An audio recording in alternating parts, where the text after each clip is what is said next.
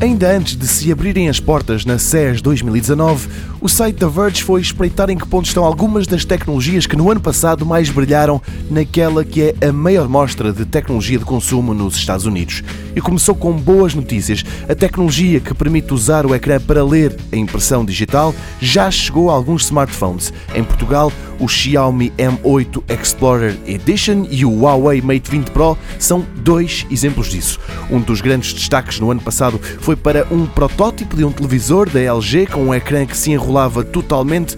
Ora, essa TV ainda não se transformou num produto, mas há quem garanta que nesta edição da SES a LG vai tratar de mudar isso. Já a Sony mostrou uma nova encarnação do cão-robô Aibo, que anda por aí, custa perto de 2.500 euros e quem quer comprar um tem de se pôr numa lista de espera.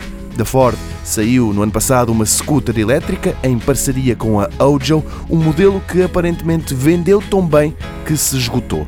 Menos bem, foi como correu o ano para o televisor de 146 polegadas da Samsung.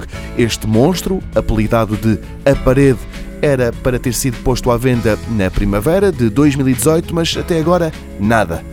Veremos que novidades aparecem este ano na Consumer Electronics Show, que começa na terça-feira, e o tempo que demoram a transformar-se em realidade.